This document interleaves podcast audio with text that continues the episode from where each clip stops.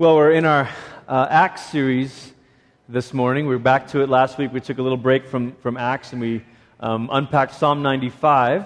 And we talked a little bit about corporate worship and, and, and why we do the things we do in corporate worship. So, a- anytime we have an off Sunday when there's a guest speaker up at the North Campus, uh, we have the opportunity here to do something a little bit different. So, it was, uh, it was fun to be able to talk about corporate worship last week. If you missed that and you're wondering why we sing and why we gather and why uh, gathering together to worship matters, um, I would encourage you to, to, check out the podcast. You can either get it uh, at newlifedowntown.com, that's our website, or you can uh, get it from iTunes and just search New Life Downtown. You can find it.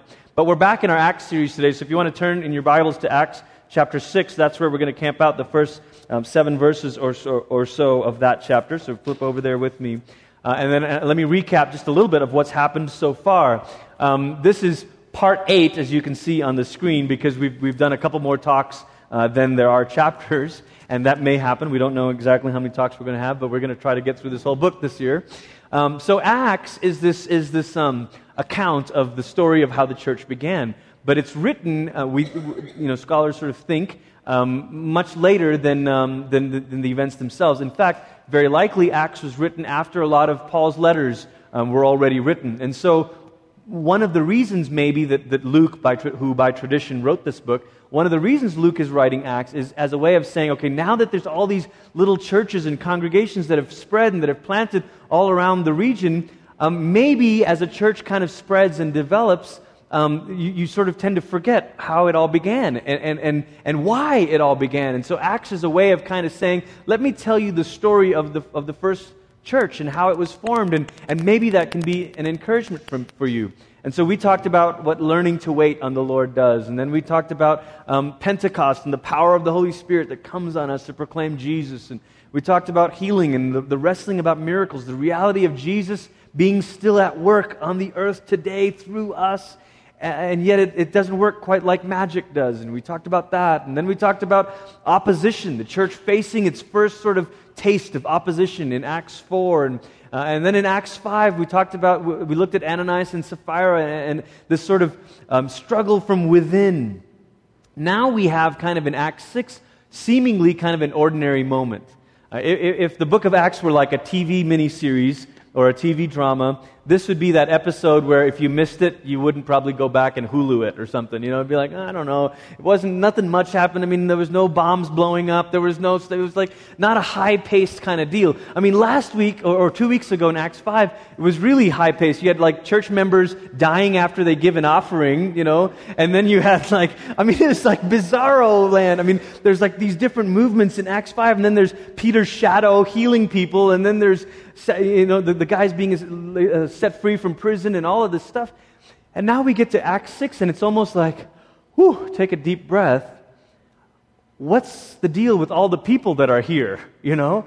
And now we're kind of saying, look, now that the church has, has been going, there's actually problems of gasp administration. you know?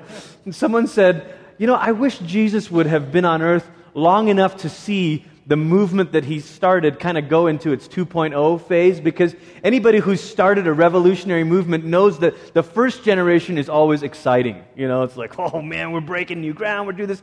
But the second generation or the 2.0 phase is always like systems and infrastructure and administration. It's like, ugh, you don't want to be the guy that followed that guy, you know, like you, this is the this is not as exciting we think. And yet there's a reason Luke is telling us this story. So in Acts 6, we're about to see the church kind of facing a challenge, really kind of the challenge of growth. Uh, the, the, the, challenge of how do you handle when things begin to grow and, and, and, and flourish. And I think that's interesting because for all of us here in America, maybe these are the challenges that we're more accustomed to. And we talked about persecution, living in opposition that's sort of like, well, I don't know what that's like. And yet, you know, as I mentioned in my sermon on that, maybe it's because we need to live more in opposition to the way of the world to, to feel, you know, kind of the rub of that. But when, you, when we talk about, you know, the church kind of is, is dealing with the challenge of growth, or the challenge of, of being blessed, we kind of say, well, that's, that's interesting. And in some small ways, we know about the ordinary problems that develop from a lot of people showing up in a place, you know. Uh, Glenn, these white chairs aren't very comfortable, you know, you know, or uh, have you realized how hot the building gets when there's like a couple of hundred of us in here? And have you seen the maximum occupancy sign up there by bathroom, you know? and, and by the way, that's not actually the maximum occupancy. I've talked to the owners. They, they went way low on that. It's actually a bit, bit higher, so. Um, but and then there's these problems of well so so what are we going to do i mean if it stays this full by august i mean i mean what you know what's the What's the challenge here of growth? And on the one hand, you could say these are like ordinary problems. Come on, people, get over it. I would never say that. and on the other hand, you could say, but these, this is the reality and this is the challenge of, of, of a growing congregation. Well, that's exactly what's happening here. So, Acts chapter 6, verse 1. About that time, while the number of disciples continued to increase, a complaint arose no dishonesty, no persecution, just complaint. Doggone it. Even they had people who complained? Yep. Greek speaking disciples accused the Aramaic speaking disciples because their widows were being overlooked in the daily food service. Now, for us, this kind of doesn't mean much, but, but you have to understand that ethnic lines uh, were quite a big deal in the first century. And, and, and, you know, in our world, it's not like there's zero. Ethnic lines do still for better or for worse, means something sometimes. And the church began as this Jewish movement. And so it, it, really, for the first several, you know, the little while here, the first season here, it's primarily Jewish followers of Jesus who have come to see Jesus as Israel's Messiah. But then there's these Greek converts that have come in, and we don't know if they're Greek by ethnicity or they're just Greek speaking, so they're not very Jewish, you know. Um, but, but all of a sudden, when one group begins to feel neglected, if you've ever been a, a group that's felt neglected, you start to invent reasons in your mind of how it was done on purpose. Right? Well, I bet they're just not doing this because they don't like old people at this church. Or I bet they're not doing this because they don't like da da da da da. I bet the, you know, whatever the reasons are, it's just, I can't say it's human nature because remember that sermon a few weeks ago where I said we're all subhuman because of the fall? It's subhuman nature to sort of see something and kind of, ah, I don't know, maybe that's, maybe that's, just, but oftentimes, it's not just perception, sometimes it could be reality. Sometimes they are prejudices that we have, you know, whether it's, uh, it, and it, it's highlighted, honestly, nationally when you, when you talk about the immigration issue. All of a sudden, prejudices that you didn't think you had kind of show up, and how dare this, and how dare, you know. and, and, and imagine, do you think that ever impacts the church? I mean, what if the church kind of is dealing with these issues and you say, well, well, wait a minute. I mean, do we really have to care for them? I mean, don't we only care for these people and all of this stuff? Well, this is what's going on. And the 12 called a meeting of all the disciples and said, It isn't right for us to set aside proclamation of God's word in order to serve tables. Brothers and sisters, carefully choose seven well respected men from among you. They must be well respected and endowed by the Spirit with exceptional wisdom. Some translations say, well respected men who are full of the Spirit and full of wisdom. Kind of those three things. And we'll put them in charge of this concern. And as for us, we will devote ourselves to prayer and the service of proclaiming the word. Now, this proposal pleased the entire community. And they selected Stephen, a man endowed by the Holy Spirit with exceptional faith, Philip, Prochorus, Nicanor, Timon, Parmenas, Nicholas from Antioch you're catching on to this, these are Greek names. We're going to talk about that in a moment. The community presented to these seven, these seven to the apostles who prayed and laid their hands on them. And God's word continued to grow. I love that phrase. It's God's word that continued to grow. And the number of disciples in Jerusalem increased significantly. Even a large group of priests embraced the faith. It's a, a way of saying here that more barriers are being transcended and God, the gospel of Jesus is, is, is spreading uh, even beyond what they would have thought it would have spread. So, a couple things I want us to, to notice from this. One is that servant leaders arise when a need arises.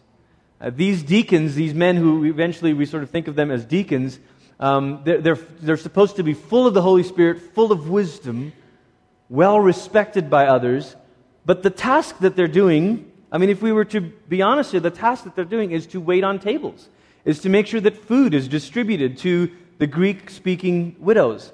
And so we want to just observe here that servant leaders arise when a need arises. Jim, you can put that up there if you got it. Um, uh, and, and, and, and that, that's, that's an interesting thing to note. When you think about the New Testament and how leadership works, there are times when leadership sort of flows from the, the top down, where God is saying, okay, I'm setting aside these people and they're apostles and I have called them. Or we think of what's coming in a few chapters when, when Saul, soon to be Paul, gets this dramatic encounter on the road and God is setting him apart. But that doesn't mean that's the only time that leadership is appointed. That's the only way that leadership is appointed. Sometimes it flows from the top down, other times it rises from the bottom up. And so here, here's a need that sort of surfaces, a need arises, and then these leaders kind of arise. I think one of the great joys for me about you know, doing New Life downtown and being part of, of this work here is seeing how people arise when needs arise. One example of this in, in a simple way is this board we have here called Freely Give, Freely Receive. And there's blue cards and yellow cards, and one of the cards is a way of saying, This is what I'm in need of. And another card is a way of saying, This is what I can offer. And sometimes it doesn't always match up. Sometimes you need something, and there's not quite anyone here who can meet that. And I, I know some of you are like, well, I put my card up a month ago. And nobody, you know, that's kind of the risk of this thing. Sometimes it's, it's, it's like that. But other times there are these beautiful stories where there's this need that arises, and then there are servant leaders within the congregation that rise up to kind of meet it. I wanted to take this moment this morning to point out to you all the men and women who are serving here at New Life Downtown.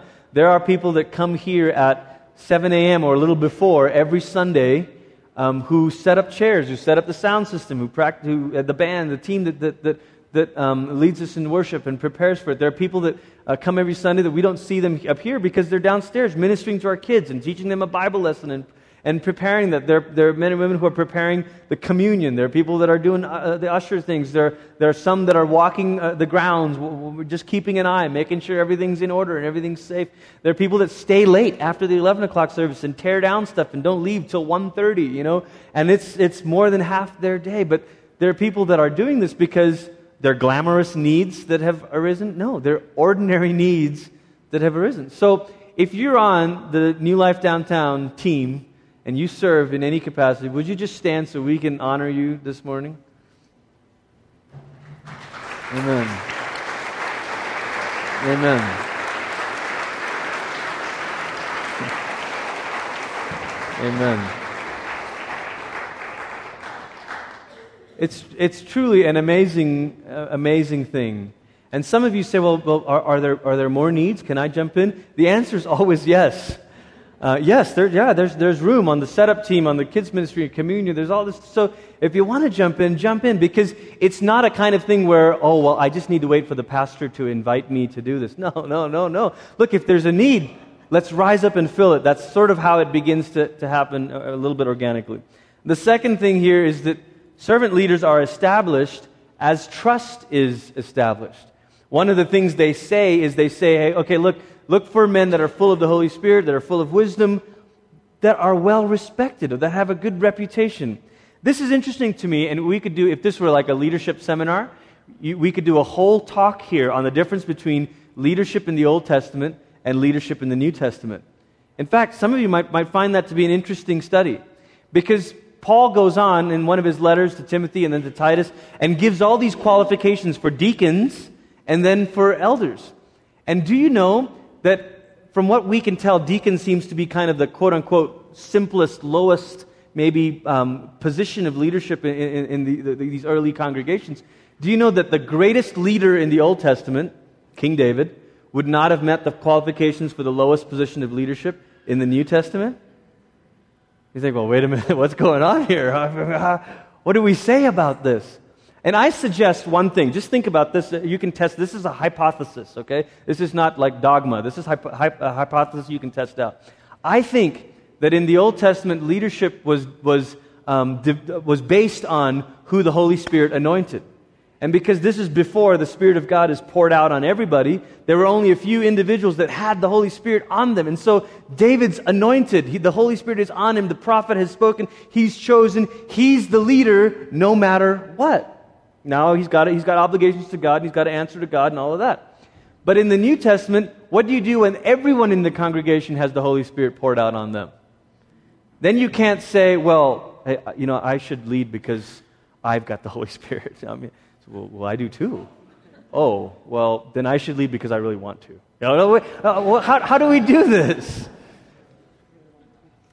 And I think that's why, I think if you, if you could boil down these qualifications, even Paul's lists in 1 Timothy and in Titus, and also, I think if you boiled it down, you would say this. The ones who, who rise up to leadership have gained the trust of the people, have gained a certain measure of trust of the people, where the people of God bear witness and they say, We see something in you, and, we, and you've earned this trust. And so, yes, so servant leaders are established as the trust is established. That's why sometimes someone will say, Well, I want to really uh, jump in and on the worship team. I want to do that. I want to do that. Or I want to uh, preach, or I would like to do this. And a lot of times we'll say, Well, you know what? We just kind of need to see how the trust develops here.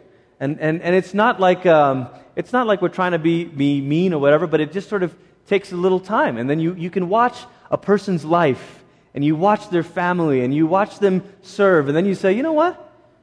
There is something on you, man. You, you need to be doing this. This is on you. And I want to give you an example of this. About a couple years or, uh, ago or so, Jesse and Cassie Medina began attending New Life Sunday night. And, and, and Jesse has, has uh, you know, he's got a, he studied Bible in his undergrad and he served as a youth pastor. And he came in and he said, well, look, what's, what's the biggest need? And I said, honestly, we just kind of need someone to help with, with setup. And back when we were meeting in the tent, setup involved like hanging parking lot signs and things like that. So Chris and Jesse and a number of others kind of kind of rose up and said, "Well, we'll take care of that." And we're, and we're moving couches and we're doing all of this stuff. Well, a couple weeks ago, we prayed over Jesse and Cassie because they, they were thinking that they might be moving to Oregon and they were going to help this church.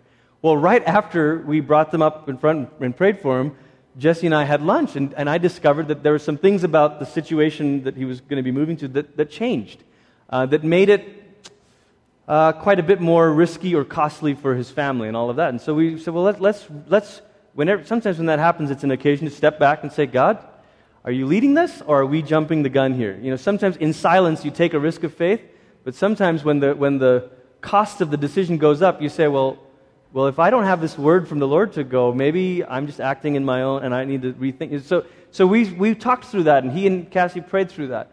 And, and the result of it was to say, you know what? I think we were getting ahead of ourselves here. I think we need to stay. And so, in, in staying, I was, when he told me that, I was thrilled. I was like, yeah, you're staying.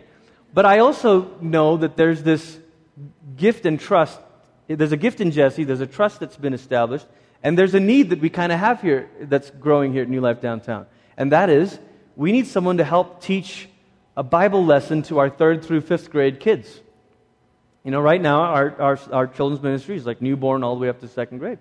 And so I said, Jesse, what would you think about, if you stay on, what would you think about helping to teach that?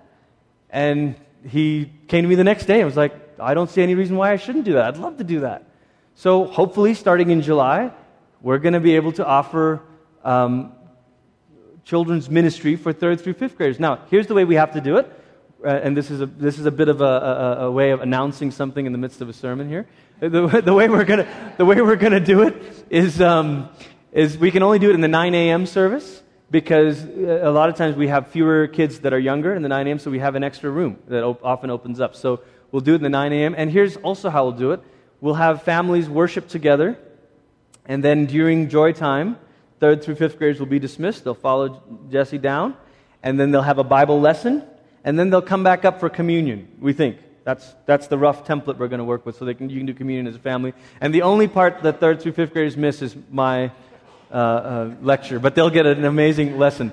So, so that's, that's kind of the goal. And then, and then beyond that, because of Jesse's heart and experience in youth ministry, uh, we're, we're working on, on talking about ways to maybe develop a Sunday afternoon, Sunday uh, early evening, kind of high school, teenage, junior high, small group kind of setting, campus group kind of idea. So all to say to you, this stuff is happening. We're, Acts 6, this is real. This is how it develops. There's needs, and then there's people who earn trust and rise to, to meet them. Does that, do you see that?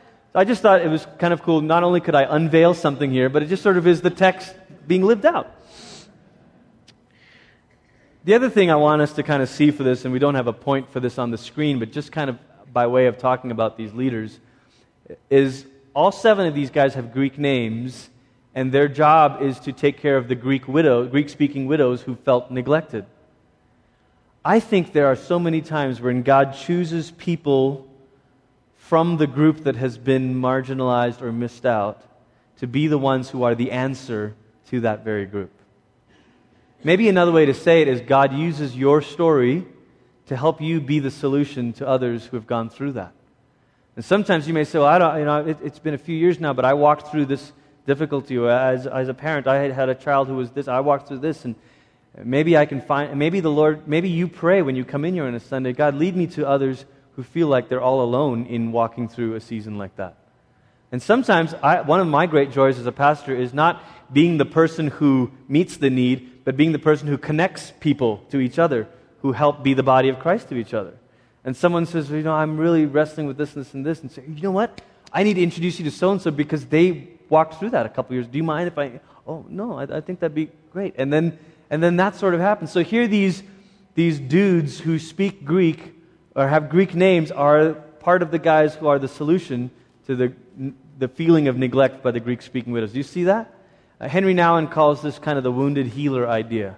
Sometimes, out of our own woundedness or our own wounds or our own journey, our own story, God br- brings healing out of it to others.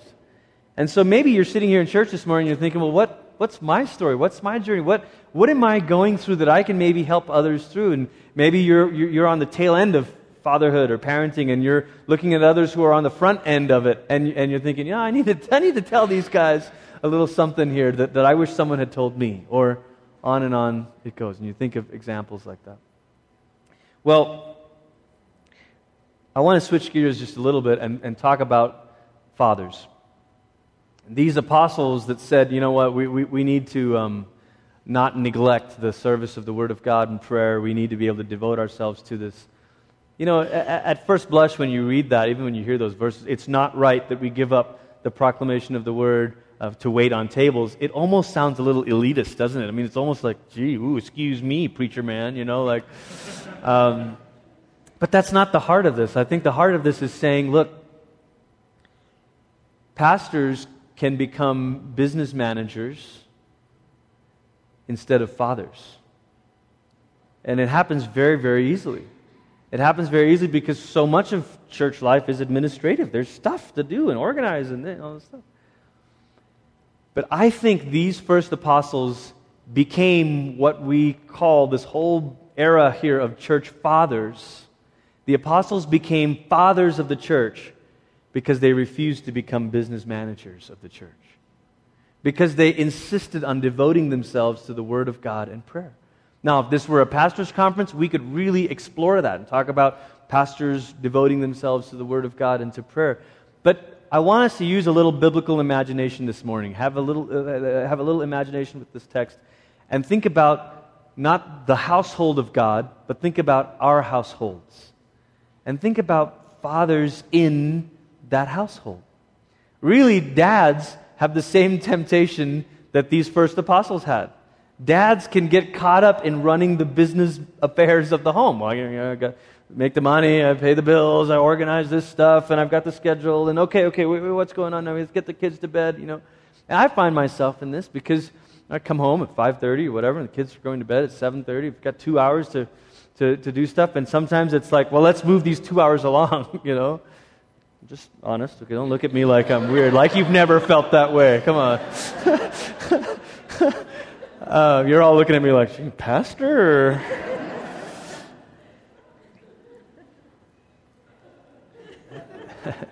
In the opening scene of um, the, the, the, new George Clooney movie, The Descendants, and I haven't seen it truly, um, but he talks about the feeling of being a, a backup parent. You know, so I've always sort of been the backup parent, you know, and I think dads, sometimes that happens to us, you know, because we're not, depending on how the setup is in your home, for the most part, many of us are not there as much as, as moms are. And so dads can, can, can slip into this thing, feeling like, well, I'm sort of the backup parent. If mom can't be there, then, then I'm there. But, but more or less, I run the business affairs of the home, and I make sure that everything's taken care of and provided for. And I just want to say to you this morning that God's calling on us as dads is so much deeper than being the business managers of our homes. that to be a father means to give ourselves to our families and to our homes. But we can't do that unless we give ourselves to the Word of God and to prayer. Just as the apostles became church fathers because they devoted themselves to the Word of God and prayer instead of just the business affairs, so men, we become fathers in our households when we devote ourselves to the Word of God and to prayer, and not just the running of the home. Does that make sense? And I, I think there's something in that.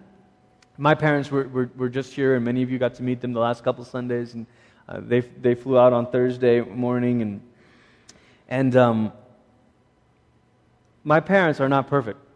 They, they have, they'll be the first to tell you they're not perfect. Whenever someone says to them, Oh, you know, you did a great job raising you, because they'll always say, It's the Lord, it's the Lord. And so, what I'm saying to you this morning is not about, come on, let's be perfect. But the, one of the things that is like seared in my mind and in my heart is this image of seeing my dad on Saturday mornings before the sun was up. Like slip away downstairs in the living room and just begin to pray. And one of the first things I would see when I woke up on a Saturday morning was my dad on his knees just praying. Sometimes it was the reason I woke up because he was praying and singing so loudly, a little bit off key, you know? he had like the latest Hosanna cassette tape like blaring, and he'd be give thanks. He's singing, and we're all like, oh God, is it Saturday morning? Is it time to wake up already? You know.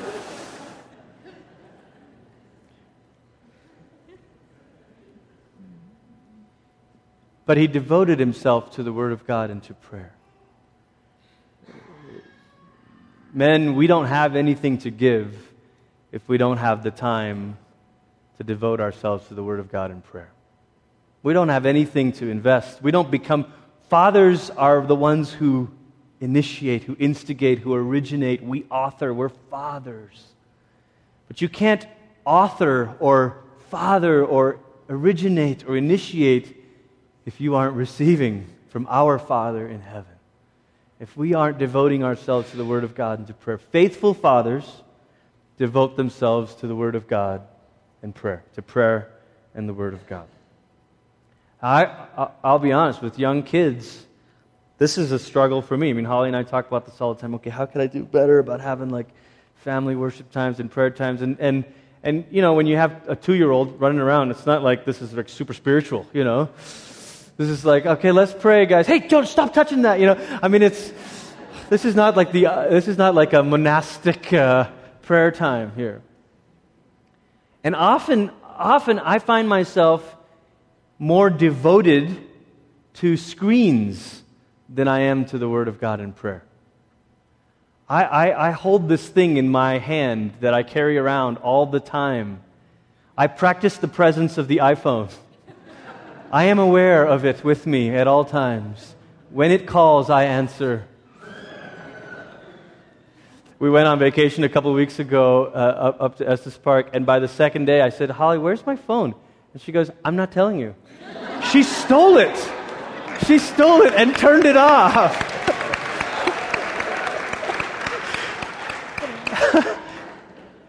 and it was the best, you know, five days that we had. And I was looking at elk and deer and all of this stuff up in Estes instead of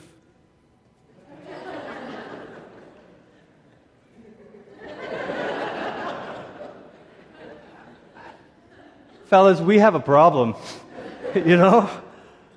And I, I think this is a day to say, God is calling us to devote ourselves to prayer and the Word of God. So we can be more than business managers of the home. We can be more than the backup parents. We can be fathers who have something to give, something to impart. And praise God for all of you who have lived that way, who are living that way.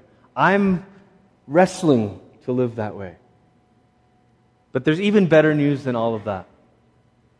When I look at this text and I think about servant leaders and I think about faithful fathers, what I can't help but see in this text is that Jesus is our servant leader. Imagine Jesus being like one of these seven deacons. Jesus being the one who bring, brings us to the table. Jesus being the one who says, I'm not above serving. In fact, I left it all so that I could come down, so that Gentile, Jew, male, female, rich, poor, doesn't matter. I've come to wait on your table so that you can come and be part of the family. Jesus is our servant leader. Jesus is the one who says, Come on, nobody's left out of this meal. I'm going to make sure you're fed. Not only is Jesus the one waiting at the table, he's the feast at the table. His body is our bread, his blood is our cup. I mean, this is beautiful. And then when you see that Jesus is our servant leader, you all of a sudden realize that God is our faithful Father. Both of those points are on the screen, guys. That God is our faithful Father. And so you recognize that all of a sudden what we're doing is more than just trying to be better. Does that make sense? I could leave you with this and say, okay, guys, uh, God bless you. Just go try be better today, fellas. You know, like, yeah, thanks. That's why I came to church on Father's Day. You know, I didn't feel guilty. You know, like no, no, no, no. You're here to remember that Jesus is the one who's brought us to the table, despite our brokenness, despite our faults despite us being outsiders. And then, as Jesus is our faithful Father, uh, Jesus is our servant leader, we see God as our faithful Father. God is the one. He's the Father who's perfect, He's the Father who's full of love, abounding in compassion, slow to anger, unlike us sometimes as dads, who are sometimes quick to anger. But our Father is saying to us, Come on, come in. I am more than enough for you. And so, as we come to the communion table this morning, this is how I want us to come. I want us to come to say, God, thank you, Jesus, that you are our servant leader. Thank you that you're calling us to the table. You're waiting the tables for us. And actually, you've set the table with your own life, your own body, and your own blood. And thank you that as we sit at this banquet table, now made worthy because of Jesus, now cleansed, now washed, now in the family, we look up and we see that God is our Father. God is the one who says, You're my son. You're my daughter. This isn't a performance based thing. This is me saying, I am more than enough for you. I tell you, when, you, when we catch that, that's how we become servant leaders and faithful fathers and mothers. Not because we've white knuckled it or we're trying on it, but it's because we've been stunned by this love that has overtaken us. Amen? We've been consumed by the Jesus who stooped low to wash our feet. We've been overwhelmed by the Father who's brought us in with open arms. So let's pray together this morning as we get ready to come to the table.